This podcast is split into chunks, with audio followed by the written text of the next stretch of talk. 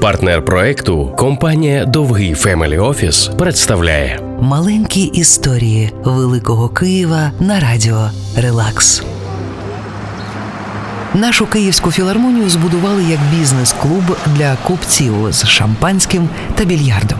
Наприкінці 19 століття вони дуже хотіли таке приміщення, але долучатися власними грошима на будівництво не прагнули. Усіх виручив Дегтярьов, ще один купець. Він пообіцяв заплатити за все. Купці, звісно ж, зраділи, але вони ще не знали, що скоро з них знімуть три шкури на відсотках. Дегтярьов не просто так оплатив будівництво.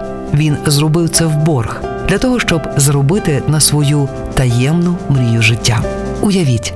Зимовий київський вечір у двері щойно зведеного купецького клубу вривається Дегтярьов. Відомий скнара, жорсткий та в'їдливий Дегтярьов щоденно та особисто забирав борги за будівництво клубу, витрушуючи з кишень купців та з кас більярдних столів виторг за весь день. До речі, ці більярдні столи він встановив сам саме для цього. Київські купці Підозрюю, ненавиділи його. Їм було приємно вечеряти у красивому приміщенні, але було не дуже приємно повертати борги.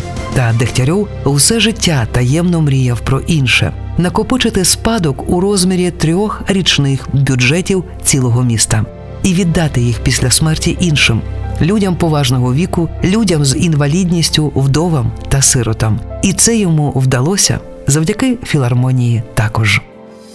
Маленькі історії Великого Києва на радіо Релакс.